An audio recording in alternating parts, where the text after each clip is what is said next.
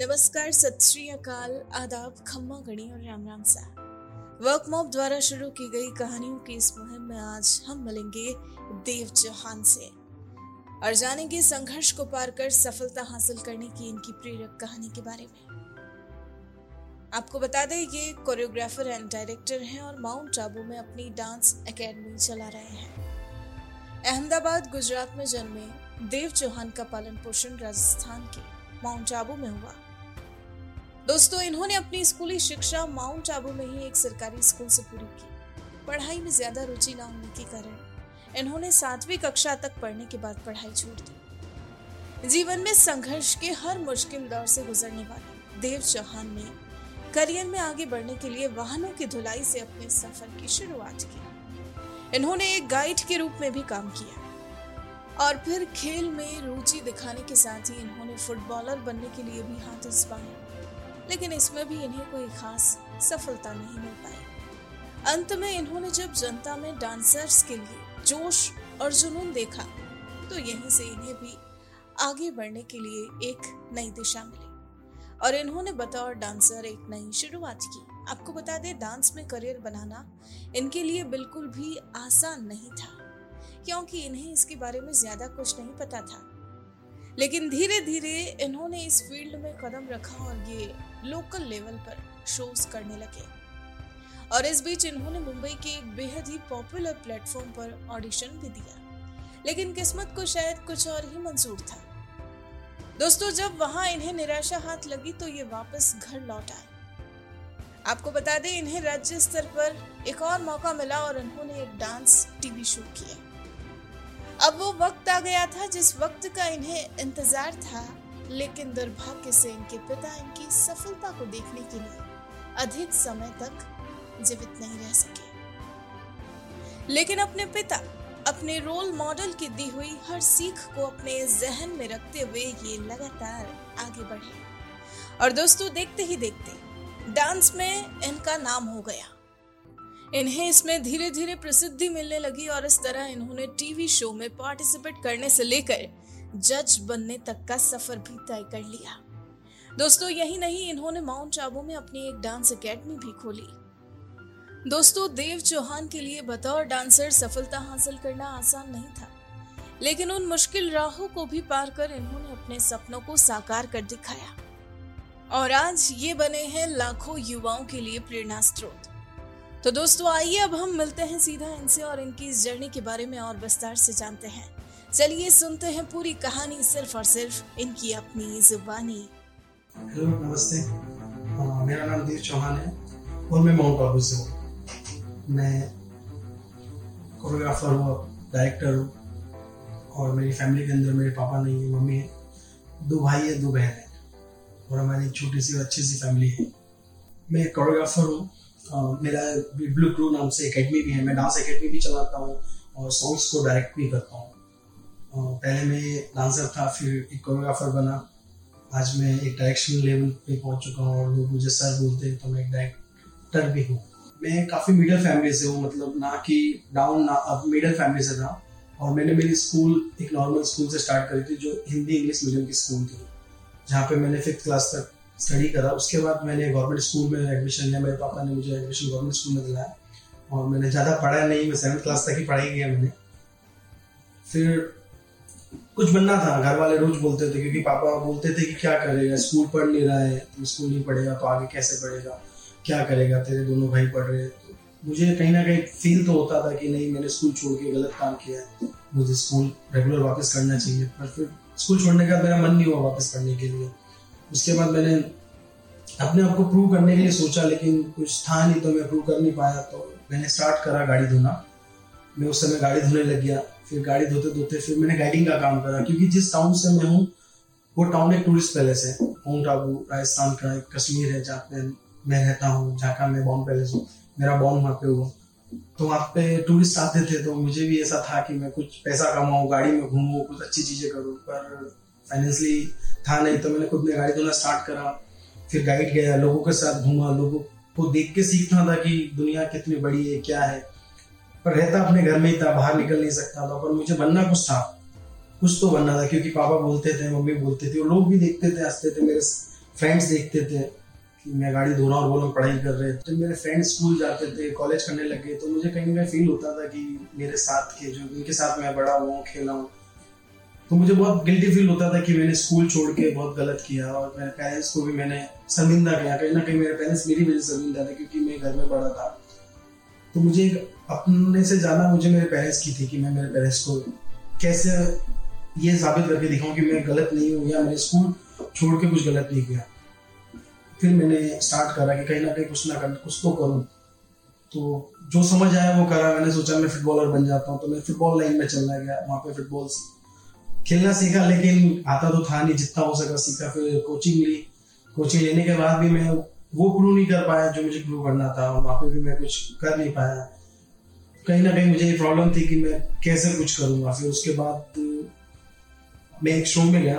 Ultimately हमारे mount के अंदर पंद्रह अगस्त के दिन हर जगह ही होता है। हमारे इंडिया के अंदर, हमारे देश के अंदर। तो हमारे यहाँ भी एक प्रोग्राम होता था। तो मैं फ्रेंड के साथ ही गया। काफ़ी पब्लिक थी। वहाँ पे मैंने किसी को और काफ़ी लोगों को देखा करते हुए कि डांस कर रहे हैं पब्लिक उनके लिए वोटिंग कर रही है क्लैपिंग कर रही है। चेहरे कर मैंने भी तालियाँ बजाई उन लोगों के लिए। फिर मुझे लगा कि कहीं ना कहीं इससे मैं मेरे, अपने आप को प्रूव कर सकता हूँ, मेरी फैमिली के सामने। मुझे दुनिया को प्रूव नहीं करना था। मुझे मेरी फैमिली को प्रूव करना था कि मैं आप लोगों का नाम कहीं खराब नहीं होने दूँगा। बस उस दिन का दिन है कि मैंने स्टार्ट सोचा कि मैं करता हूँ, मैं करने के लिए निकला। ये चीज़ भी मेरे लिए आसान नहीं रही। एक छोटी सी जगह से निकलना प्रैक्टिस करना और मुझे डांस का डी भी नहीं आता था, जो बोलते हैं ना डांस करना, उसका डी भी नहीं आता था। फिर कहीं ना कहीं मैंने इधर उधर पता करा, किसी ग्रुप से कांटेक्ट करने की कोशिश करी क्योंकि छोटे से टाउन में इतने ग्रुप्स भी नहीं थे हमारे वहाँ। दो दो या तीन ग्रुप्स थे उस समय। अब तो बहुत बड़ा हो गया है टाउन भी।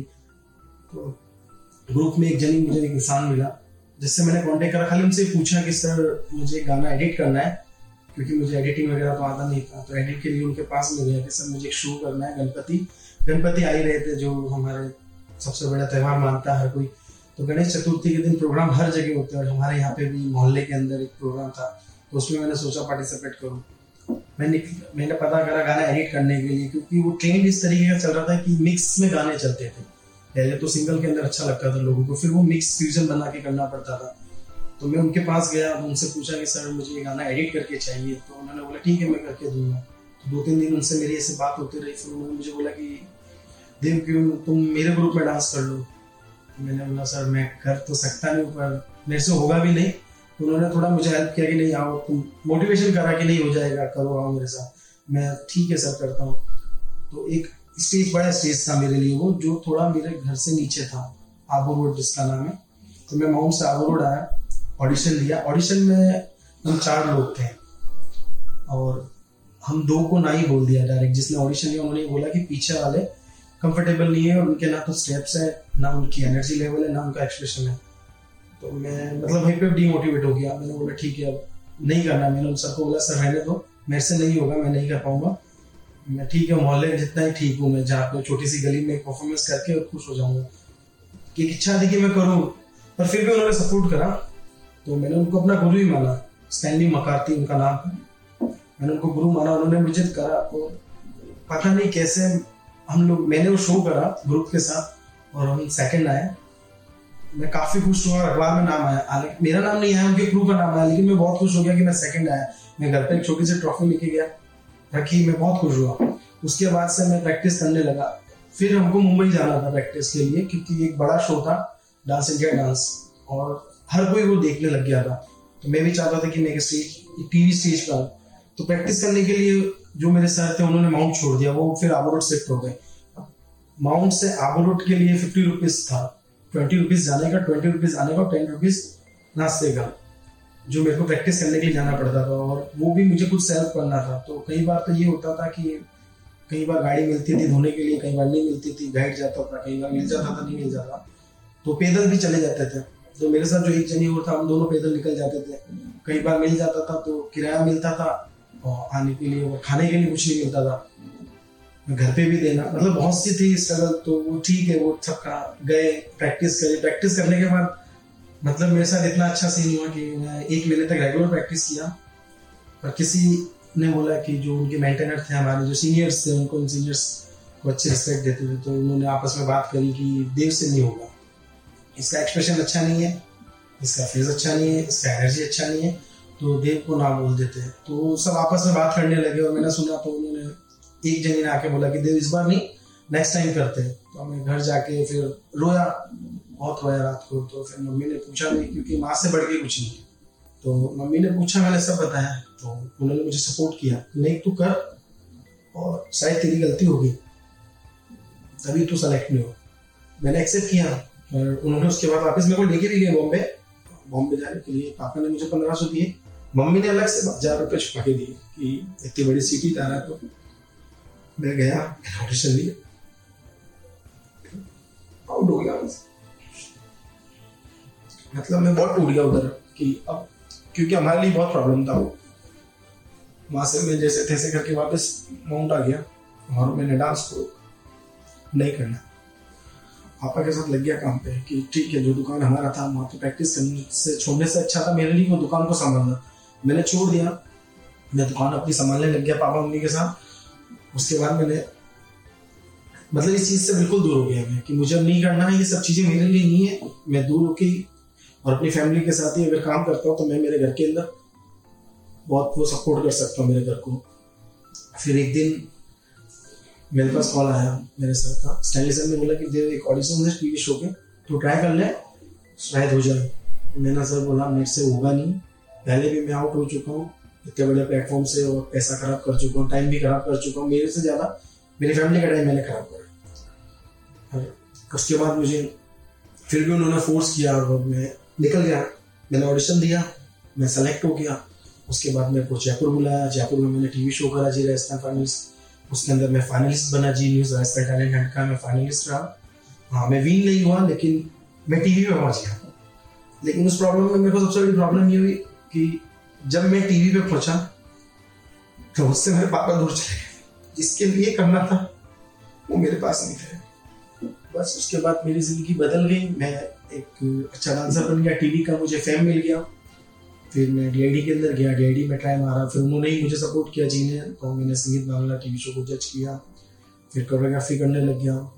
मैंने उसी बीच में मेरा एक ग्रुप बना, जब सबने माउंट छोड़ दिया तो मैंने एक ग्रुप बनाया ब्लीड ब्लू डांस ग्रुप और मैंने हिम्मत करी कि मैं ग्रुप बनाता हूँ डांस एकेडमी खोलता हूँ, मैंने एकेडमी खोला एकेडमी में मैंने मेरे काफ़ी मेरे जो टीम मेंबर्स थे, उन लोगों को यहाँ वहाँ से ला सिखाया और माउंट के अंदर काफ़ी, माउंट को लेके मैंने काफ़ी काम भी किया और माउंट वालों ने भी मुझे काफ़ी सपोर्ट किया। मेरे टाउन से मुझे काफ़ी सपोर्ट मिला। सबके लाइफ में एक रोल मॉडल होता है जिसको लोग अपना सब कुछ मानते हैं। मेरी लाइफ में मेरे रोल मॉडल मेरे पापा है।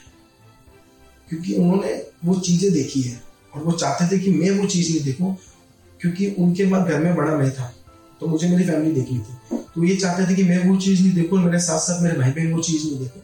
तो उन्होंने हमेशा मुझे ही बोला था कि तू कुछ करेगा नहीं ना तो तू बहुत तकलीफ़ में रहेगा। और तू तकलीफ़ में रहेगा तो तेरी वजह से तेरी मम्मी तकलीफ़ में रहेगी। जब अगर तेरा कुछ नहीं होगा तो तेरी मम्मी कभी कुछ नहीं रह पाएगी। तो यही बोलते थे कि तू कुछ नहीं कर पाएगा तो क्या करेगा?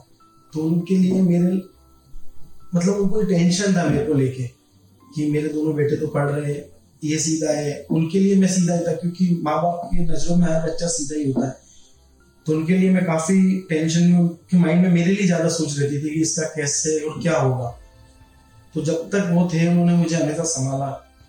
भले ही वो मुझ पर नाराज़ रहते थे या चिढ़ते थे, पर उन्होंने मुझे बहुत सपोर्ट किया। मेरे हिसाब से अगर लाइफ में लोग सोचते हैं कि अपना एक्सपीरियंस ज़्यादा होना चाहिए, या एजुकेशन ज़्यादा होना चाहिए, लेकिन मैंने जो फेस किया है, दोनों चीज़ सेम है। अगर मेरे पास एजुकेशन हो तो मैं कहीं अटक नहीं सकता हूँ बोलने। आज जो मैं हिंदी में शायद बोल रहा हूँ तो कई लोगों को ऑफ़र लगेगा कि इतना आगे तक जाके ये हिंदी में बोल रहा है। मेरी प्रॉब्लम मैं पढ़ा नहीं, मेरी गलती थी। मेरे को पेरेंट्स ने ना नहीं बोला। मैं खुद नहीं पढ़ा। अगर मैंने पढ़ाई करी थी तो आज मैं शायद इंग्लिश में बोल रहा होता। या बहुत एक अच्छे लेवल से बता रहा होता। बट एजुकेशन होना बहुत ज़रूरी है और एक्सपीरियंस भी होना बहुत ज़रूरी है। क्योंकि जब हमसे हमारे सीनियर्स मिलते हैं ना तो वो हमें ऐसा टास्क देते हैं जो अगर हमको नहीं आता तो हम लोग अटक जाते हैं और वहीं हम लोग फेल हो जाते हैं।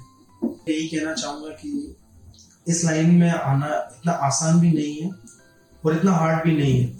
हमको लगता है, आजकल पहले तो क्या था कि ठीक है छोटी छोटी चीज़ों पे हम लोग डांस कर लेते थे, छोटे से स्पीकर पे प्रैक्टिस कर लेते लेकिन अब जिस तरीके से ये हाई प्रोफाइल्स आ गई है हाई क्वालिटी आ गई है मोबाइल आ गए, पहले कैमरा मोबाइल नहीं थे तो सीडी के अंदर हम लोग प्रैक्टिस करते थे। जो भी बॉयज़ या गर्ल्स इस लाइन इस इंडस्ट्री के अंदर आना चाहते हैं डांसर्स डांसर बन के कोरियोग्राफर कोरियोग्राफर बन के डायरेक्टर बनना चाहते हैं तो सबसे पहली बात कि इसमें कंपटीशन बहुत है। बहुत टफ कंपटीशन है। पहले तो ठीक था, लेकिन अभी बहुत टफ कंपटीशन है। मैं भी कुछ नहीं हूँ। मुझे पता है कि मेरे से भी बहुत अच्छे अच्छे हैं और बेस्ट से बेस्ट है। ठीक है, मेरे को मिला काम, मैंने कर लिया। लेकिन इधर आने के लिए आपको सबसे पहले तो रात दिन मेहनत करने वाला जो जुनून है, वो तो कंपलसरी रखना ही है। पर सीखना है किसी के साथ रह के। आप घर में बैठ के नहीं कर सकते, आपको बाहर आना पड़ेगा। आपको किसी को असिस्ट करना पड़ेगा, किसी के नीचे रह के काम करना पड़ेगा। डायरेक्टली आप कभी अप नहीं जा सकते। तो मैं तो आप लोगों को यही एडवाइस दूँगा कि सीखो। किसी के साथ नीचे रह के सीखो, वो आपको सिखाएँगे। कभी आपको ना नहीं बोलेंगे। अगर आप सीखोगे ना तो वो सिखाएँगे। लेकिन जब तक आप उनसे सीखोगे नहीं तो आप वो एक्सपीरियंस नहीं ले पाओगे जो उनके पास है। इस इंडस्ट्री के अंदर बहुत कॉम्पिटिशन है। लोगों को लगता है कि मैंने इस लाइन में आके बहुत पैसा कमाया है, बहुत वो करा है। मैंने पैसे के लिए डांस नहीं करा कभी भी। मुझे सिर्फ़ मेरी फैमिली मेरे मम्मी पापा को खुश करना था। और एक पहचान बनानी थी इसलिए मैं इधर आया। इस डांस के अंदर सबसे जो अच्छी चीज़ है ना, वो है स्ट्रगल स्ट्रगल करना बहुत बहुत अच्छी चीज़ है। लोग कहते हैं कि मेहनत का फल मीठा होता है। मैं कहता हूँ स्ट्रगल का फल मीठा होता है। वो स्ट्रगल अगर हम चूज़ करते हैं ना तो वो बहुत अच्छी बात है। स्ट्रगल चूज़ करना हमारे लिए बहुत अच्छी बात है। क्योंकि दुनिया में, दुनिया तो चलती रह रही है। दुनिया चलती रहेगी, दुनिया के अंदर हर लोग आएँगे, जाएँगे। हमें दुनिया से भीड़ से अलग बनना है तो हम स्ट्रगल चूज़ करते हैं। ना कि हमें हमारी कोई तकलीफ़ है, हमें स्ट्रगल कोई फैमिली किसी की फैमिली हमको यही बोलती है कि आप जाओ और स्ट्रगल करो, आप रोड पे सो, आप खाना मत खाओ, आप दिन रात मेहनत करो। नहीं, हम लोग खुद चूज़ करते हैं, क्योंकि हमें कुछ बनना है। और कुछ बनने के लिए बहुत कुछ होना पड़ता है। डांस मुझे इसलिए पसंद है कि इसने मुझे एक पहचान दी है, एक नाम दिया है, यहाँ तक कि मेरी फैमिली को खुशी दी है। तो मुझे डांस बहुत पसंद है, इसलिए मैं डांस को पसंद करता हूँ। सारे अचीवमेंट मेरे लिए तो बहुत मायने रखते हैं कि एक वो लड़का जिसने ना तो एजुकेशन फाइट करी, ना उसका फेस अच्छा ना उसकी फैमिली से कोई इतना बड़ा बैकग्राउंड की वो वो चीज़ें कर पाता। तो मेरी लाइफ के तो सारे अचीवमेंट बहुत अच्छे, सबसे बड़ा अचीवमेंट है मेरे माता पिता जो मुझे मिले। सबसे बड़ा अचीवमेंट मेरे लिए वो है। उसके बाद मेरी फैमिली मेरे सिस्टर मेरे ब्रदर दोनों भाई बहन जिन्होंने मुझे सपोर्ट करा। छोटे होने के बावजूद भी उन को मेरे पे ट्रस्ट था कि मैं कुछ करूँगा। तो वो सारे मेरे अचीवमेंट है। सबसे बड़े अचीवमेंट सबसे बड़े अवार्ड है मेरी फैमिली मेरे लिए। जिन्होंने मुझे हमेशा सपोर्ट किया। कभी ये नहीं बोला कि, नहीं, तू नहीं कर, तू कर। हर चीज़ के लिए उन्होंने हाँ बोला। बस समझाते ये थे कि दुनिया बहुत बड़ी है, दुनिया में अलग अलग तरीके के लोग हैं और सब अपनी तरीके से तुझे देखेंगे। तो तुझे उन लोगों को फेस करना है। तो वो सब चीज़ें मेरे लिए बहुत बड़ी अचीवमेंट थी। दूसरी बात की छोटे से टाउन का लड़का आज इस प्लेस पे आके बैठा है, आप लोगों के सामने अपनी कहानी बता रहा है तो वो सबसे बड़ा अचीवमेंट मेरे लिए ये कि मैं अपनी कहानी आप लोगों को बता रहा हूँ तो ये मेरा सबसे बड़ा अचीवमेंट है कि मैंने जहाँ तक मैंने स्कूल पढ़ी है जितनी भी क्लास पढ़ी है, मैंने कहानियाँ पढ़ी है लोगों की। तो ये सब मेरे लिए बहुत बड़े अचीवमेंट रखते हैं। सब एक छोटे से स्टेज पे बैकग्राउंड डांसर ग्रुप के अंदर, जिसका नंबर आठवें नंबर पे आता है। पीछे करता है वो करते करते छोटे छोटे स्टेज को पार करते करते वो एक फ्रंट में आता है। फ्रंट में आने का तो एक लीडर बनता है। उसका खुद का क्रू बनता है। वो मेरा अचीवमेंट है। मेरे पीछे मेरी टीम तैयार होती है। वो मेरा अचीवमेंट है। मैं ग्रुप को नाम देता हूँ। वो मेरे लिए अचीवमेंट है। मैं एक क्लास खोलता हूँ जहाँ पे हुडिंग लगता है। हुडिंग के नीचे मेरा नंबर लगता है। वो अचीवमेंट है। लोग मुझे सर बोलते हैं। वो मेरा एक अचीवमेंट है। उसके बाद मैं इतने बड़े पर्दे पे आता हूँ जिसको दुनिया देखती है टीवी पे फ़ोन पे, और एक मैं शो जीतता हूँ। वो मेरे लिए अचीवमेंट है कि लोग मुझे पहचानने लग जाते हैं। आज सॉन्ग्स कर रहा हूँ। लोग मुझे सर बोल रहे हैं। ये मेरा सबसे बड़ा अचीवमेंट है। वैसे मेरा बोन तो अहमदाबाद में हुआ था। और मम्मी मेरी माउंट की है, फिर मैं माउंट आ गया। मम्मी पापा ने काफ़ी तकलीफें देखी है। वो स्ट्रगल था, मेरा तो कोई भी स्ट्रगल नहीं है। तो वो सारी मेरी यादें हैं सर कि मेरी मम्मी ने साफ़ सफ़ाई लोगों के घर पे बर्तन धोए। और सबका ही था तो मेरा भी वही है कि मम्मी ने बर्तन धोए, हमें बड़ा करा। तो वो सबसे बड़ी चीज़ थी कि अच्छे स्कूल में पढ़ाया। गवर्नमेंट स्कूल में ना पढ़ाते हुए हमें फिफ्थ तक, इस क्लास तक पढ़ाया कि हम पढ़ पापा ने झाड़ू लगाया, दुकान चलाया लॉरी पे धक्का मारा तो ये मेरी याद है। उनके साथ हमारा जाना, हमको उठाना, स्कूल लेके जाना, स्कूल छोड़ना, उसके बाद उनका काम करना, ये मेरी याद है। कहीं ना कहीं मैंने पापा से बहुत मार खाई है। मतलब चलती ग्राउंड जो होता है ना, अगर मैं वहाँ खेलता था, वो मेरी मतलब आदत थी कि पापा मम्मी को सामान लेने भेजते थे तो मैं सामान ना लेते, बीच में खेलने रुक जाता था। उसके लिए कहीं से ही पप्पा आते तो पीछे से मारते थे। तो वो चीज़ मुझे आज भी याद आती है तो मुझे ऐसा लगता है कि कोई शर्म नहीं, कोई हया नहीं, बस वो पापा की मार, फिर घर जाके मम्मी का मारना, फिर दोनों का मेरे लिए लड़ना। कि तेरी वजह से बिगड़ा है उनका कहना है तेरी वजह से बिगड़ा है। लास्ट में दोनों का धीरे से पूछना इसने खाना खाया कि नहीं खाया? और उठ के मम्मी को खाना खिलाया तो ये चीज़ मेरी याद है और वो अब बचपन तो सब चला गया। पर वो चीज़ें जो थी ना, वो जमाना, वो टाइम साथ में रहना, साथ में बैठना, साथ में खाना तो वो सर बहुत याद है कि अभी घर से दूर हूँ। पता ही नहीं रहता, मैं कब घर रहता हूँ, मैं रहता हूँ। घर में कहीं ना कहीं जैसे राखी, मेरी दोनों बहनें हैं, अब उनकी शादी हो गई, मैंने करवा दिया शादी, उनका शादी हो गया। और राखी के दिन वो आएगी तो मुझे राखी पे घर जाना है, ये मेरी याद है कि कुछ हो ना हो, मैं कहीं पे भी मुझे राखी के दिन मेरे घर जाना है, उन दोनों से मिलना है, क्योंकि सारी फैमिली त्यौहार के दिन मिलती है तो वो राखी है। अगर मुझे टाइम मशीन में डाल दिया जाए तो सबसे पहले तो वो बचपन, उसके बाद वही मेरे दोस्त जिनके साथ मैं बड़ा हुआ। और उसके बाद एक अचीवमेंट अच्छी सी जो आज की तारीख में जो सर अचीवमेंट है ना, इससे पाना बहुत मुश्किल था। बहुत ज़्यादा। तो मैं चाहता हूँ कि मैं वापस यही बोलूँ तो मेरे लिए बहुत ही अच्छी चीज़ है काम के अलावा तो मैं लोगों को हंसाता हूँ। खुद भले ही रो जाता हूँ, लेकिन लोगों को हंसाता हूँ। मुझे अच्छा लगता है लोगों के साथ, लोगों को हंसाना, किसी ना किसी बात पर तंग करना। और खेलने में तो मैंने, मेरा बताया था कि मुझे फुटबॉल बहुत पसंद था। मैं खेला भी हूँ पर मैं वो अचीवमेंट नहीं कर पाया जो मुझे करनी थी। तो फुटबॉल खेलना और मुझे सबसे ज़्यादा पसंद है। हालाँकि मुझे बोलते भी है सब। मुझे अच्छे कपड़े पहन के घूमना निकलना बहुत पसंद है। सबसे ज़्यादा जिस टाउन से मैं हूँ, हरियाली है, पहाड़ी है, बस उस जगह जाना मुझे बहुत पसंद है। कोविड से तो पूरा देश ही परेशान था। ये तो ठीक, मेरी जगह तो मैं हूँ ही परेशान, क्योंकि हम लोगों ने दो साल हमारा खराब किया हमने। और इतने लोगों को हमने खोया, हमारे रिश्तेदारों को, हमारे फ्रेंड को, बहुत लोगों को खोया। कोविड ने एक चीज़ सिखाई है सर कि सबसे पहले तो अपनी फैमिली के साथ जो आप टाइम स्पेंड कर रहे हो ना, वो बहुत बड़ी चीज़ है। जो हमने अभी दो साल लॉकडाउन में घर रह के जो सीखा है फैमिली के साथ रहना, पैसे बचाना, आने वाले फ्यूचर के लिए अभी से सोच कर रखना कि कल अगर कुछ हो जाता है जैसे छह महीनों में लोग रोड पे पैदल चले, बहुत दूर दूर तक गए कई लोग अपने घर नहीं पहुँच पाए। कहीं ना कहीं ये है कि हमको हमारा जो हम लोग खो चुके हैं इस भागदौड़ की ज़िंदगी में, हर कोई भागता दौड़ रहा है, हर किसी को बड़ा बनना है, कोई भी हो उसको बड़ा ही बनना है। बड़े के साथ साथ हम लोग ये बोल जाते हैं कि हमारे पीछे हमारी फैमिली अगर हमें कुछ हो जाता है, वो अधूरी रह जाती है। तो उनके साथ कनेक्ट रहना सबसे बड़ी चीज़ है हमारी। वो रिस्पॉन्सिबिलिटी कोई मत भूलो। जो चीज़ हम लोग भूल चुके हैं कि भाग भाग के हम फ़ोन के अंदर एक्टिविटी के अंदर, किसी भी चीज़ में हम लोग इतना डिस्टर्ब है, इतना बिज़ी है कि हम लोग हमारी फैमिली को भूल गए। घर में रहते हुए भी हम लोग घर में नहीं रहते हैं। हम लोग फ़ोन में रहते हैं। हम फ़ोन के अंदर इतने बिज़ी है कि हमको यही नहीं पता कि हमारे साथ हमारा परिवार भी रहता है। और सबसे बड़ी बात कोविड के अंदर, जो चीज़ें हम लोगों ने खोई है, वो है हमारे अपने लोग, हमारे रिश्तेदार, हमारे भाई। बहुत सी चीज़ें हम खो चुके हैं। तो हमें आने वाले समय में ऐसी बहुत सी चीज़ें आ सकती है, जिसका कोई भरोसा नहीं अगर हमने आज कोविड देखा, क्या पता कल कुछ हो रहा है तो पहली बात जो बचत, वो हमें बचा के रखना है। मेरे को अच्छा लगता है गाना। ये मेरा गीत जीवन संगीत कल भी को ही दोहराएगा जग को हंसाने बेरूपिया रूप बदल कर आएगा।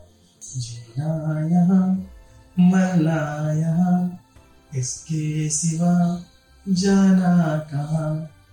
ऐसे तो सिंगर भी मुझे पता है, आवाज़ भी अच्छी लगी हुई, पर ये सॉन्ग मुझे इसलिए अच्छा लगता है कि मैं लोगों को हंसाता हूँ ना, मुझे पता है कि मैं डांस करके हंसाता हूँ, या मेरे को देख के लोगों को हँसी आती है। तो मुझे पता है कि हम लोग सबको एक दिन जाना है, मुझे भी चले जाना है। ये कैरेक्टर है, हम लोग एक आर्टिस्ट हैं, ऊपर वाला एक डायरेक्टर है, जो हमारे को प्ले करता है। और हम लोग उसी के प्ले पे चलते हैं। ये चीज़ें पहले भी बहुत लोग बोल चुके हैं और मैं भी बता रहा हूँ कि आर्टिस्ट की ज़िंदगी सिर्फ़ और सिर्फ़ लोगों को खुश करने की होती है। तो मैं जाऊँगा तो फिर कोई दूसरा आएगा, लेकिन आएगा। ये हँसी मज़ाक का रंगमंच है। लोग भी वही रहते हैं। मैं भी वही रहता हूँ, बस चेहरे हमारे बदल जाते हैं। इस इंटरव्यू के माध्यम से सबको थैंक यू बोलना चाहता हूँ, जो जो मेरी लाइफ में सबसे पहले तो मेरे माता पिता जिन्होंने मुझे इस दुनिया में लाया और इस काबिल बनाया। मैं उन्हें, आज जो कुछ भी हूँ, मैं मेरे माता पिता की वजह से, मेरे भाई बहन मेरी फैमिली की वजह से, सबसे पहले आप सब, आप लोगों का थैंक यू मैं ये चाहता हूँ कि मुझे हर जन्म में बस आप लोग ही मिलो। और मैं आपका ऐसे लड़का बन के पैदा हूँ और मैं ऐसे ही वो करूँ। उसके बाद मेरे दोस्त जिन्हों को मुझ पर विश्वास था, कई लोग हैं जिनको विश्वास नहीं होता, और कोई दोस्त ऐसे थे जिन्हें विश्वास था कि मैं कुछ करके दिखाऊँगा तो उन सबको थैंक यू जो मेरे बचपन के दोस्त हैं। उसके बाद जो मुझे इस लाइन में लाया, जिन्होंने मुझे सपोर्ट करा, आज वो शायद पता नहीं उनको क्या लगता है, नहीं लगता पर फिर भी मैं इसके सामने आपको थैंक यू बोलना चाहता हूँ स्टैंडिंग मकारती जिनको मैं अपना गुरु जी मानता हूँ। और आगे भी मानूँगा तो आप मेरे गुरु हो और गुरु रहोगे। मैं कहीं भी कुछ भी करूँगा, लेकिन आप मेरे गुरु थे, आप मुझे इस लाइन में लाए थे। आज डांस में मैं कुछ भी हूँ जहाँ तक पहुँचा हूँ आपकी बदौलत ही पहुँचा तो थैंक यू सो मच मेरे आइकॉन स्टार धर्मेश सर आप रेमो सर को भगवान मानते हो, मैं आपको भगवान मानता हूँ। आपके, मेरे जैसे लाखों फ़ैन है। पर मैं आपका एक अलग ही फ़ैन हूँ। मैं हनुमान तो नहीं हूँ कि मैं दिल, या सीना चीर के आपको दिखा सकता हूँ, लेकिन आप मेरे दिल में हो, sir. Thank you so much कि आपके नाम से लोगों ने मुझे पहचान ली। और सबसे पहले और सबसे ज़्यादा थैंक यू करूँगा सर, दिलीप पटेल आपका। दिलीप पटेल सिंह आपने जितना सपोर्ट करा है, शायद ही मैं इधर तक पहुँच पाता, अगर आप मुझे इतना सपोर्ट नहीं करते, क्योंकि लोगों ने मुझे डांस दिया। लोगों ने मुझे डांस बताया डांस सिखाया। लेकिन आपने आज मुझे कोरियोग्राफर और डायरेक्टर के लेवल पर पहुँचा दिया sir thank you so much बहुत बहुत शुक्रिया आपका। आप लोगों ने मेरी कहानी सुनी और आप लोगों को अगर मेरी कहानी अच्छी लगी हो तो इसे ज़्यादा से ज़्यादा शेयर करो, लोगों तक पहुंचाओ और इस चैनल को लाइक करो सब्सक्राइब करो कमेंट करो। जो भी आपको सही लगा हो, गलत लगा वो कमेंट बॉक्स पर आप लिख सकते हो मेरे लिए कि मैंने क्या सही करा या क्या गलत करा। उसके लिए भी मैं इंतज़ार करूँगा आपके कमेंट का। और आप मेरी एकेडमी से या मुझसे सीखना चाहते हो डांस को तो डांस के स्टाइल्स आप लोगों को पता ही है। Hip hop freestyle contemporary Zumba बहुत सी चीज़ें, बहुत से स्टाइल्स है जो मैं आपको सिखाऊँगा। आप मुझे कांटेक्ट कर सकते हो। हाँ मेरा नंबर है। Double seven four two double one double seven zero two और आप मुझे व्हाट्सएप भी कर सकते हो double eight double six one four eight four seven four नौ दोस्तों, आपको अगर हमारी कहानी पसंद आई हो तो आप हमें पॉडकास्ट पर ज़रूर फॉलो करें लाइक करें और तुरंत ही सब्सक्राइब करें। और अगर आप हमसे जुड़ना चाहते हैं और अपनी कहानी को भी बयां करना चाहते हैं तो हमारा मेल आईडी है support at the rate W O R K M O B Workmob dot com नमस्कार।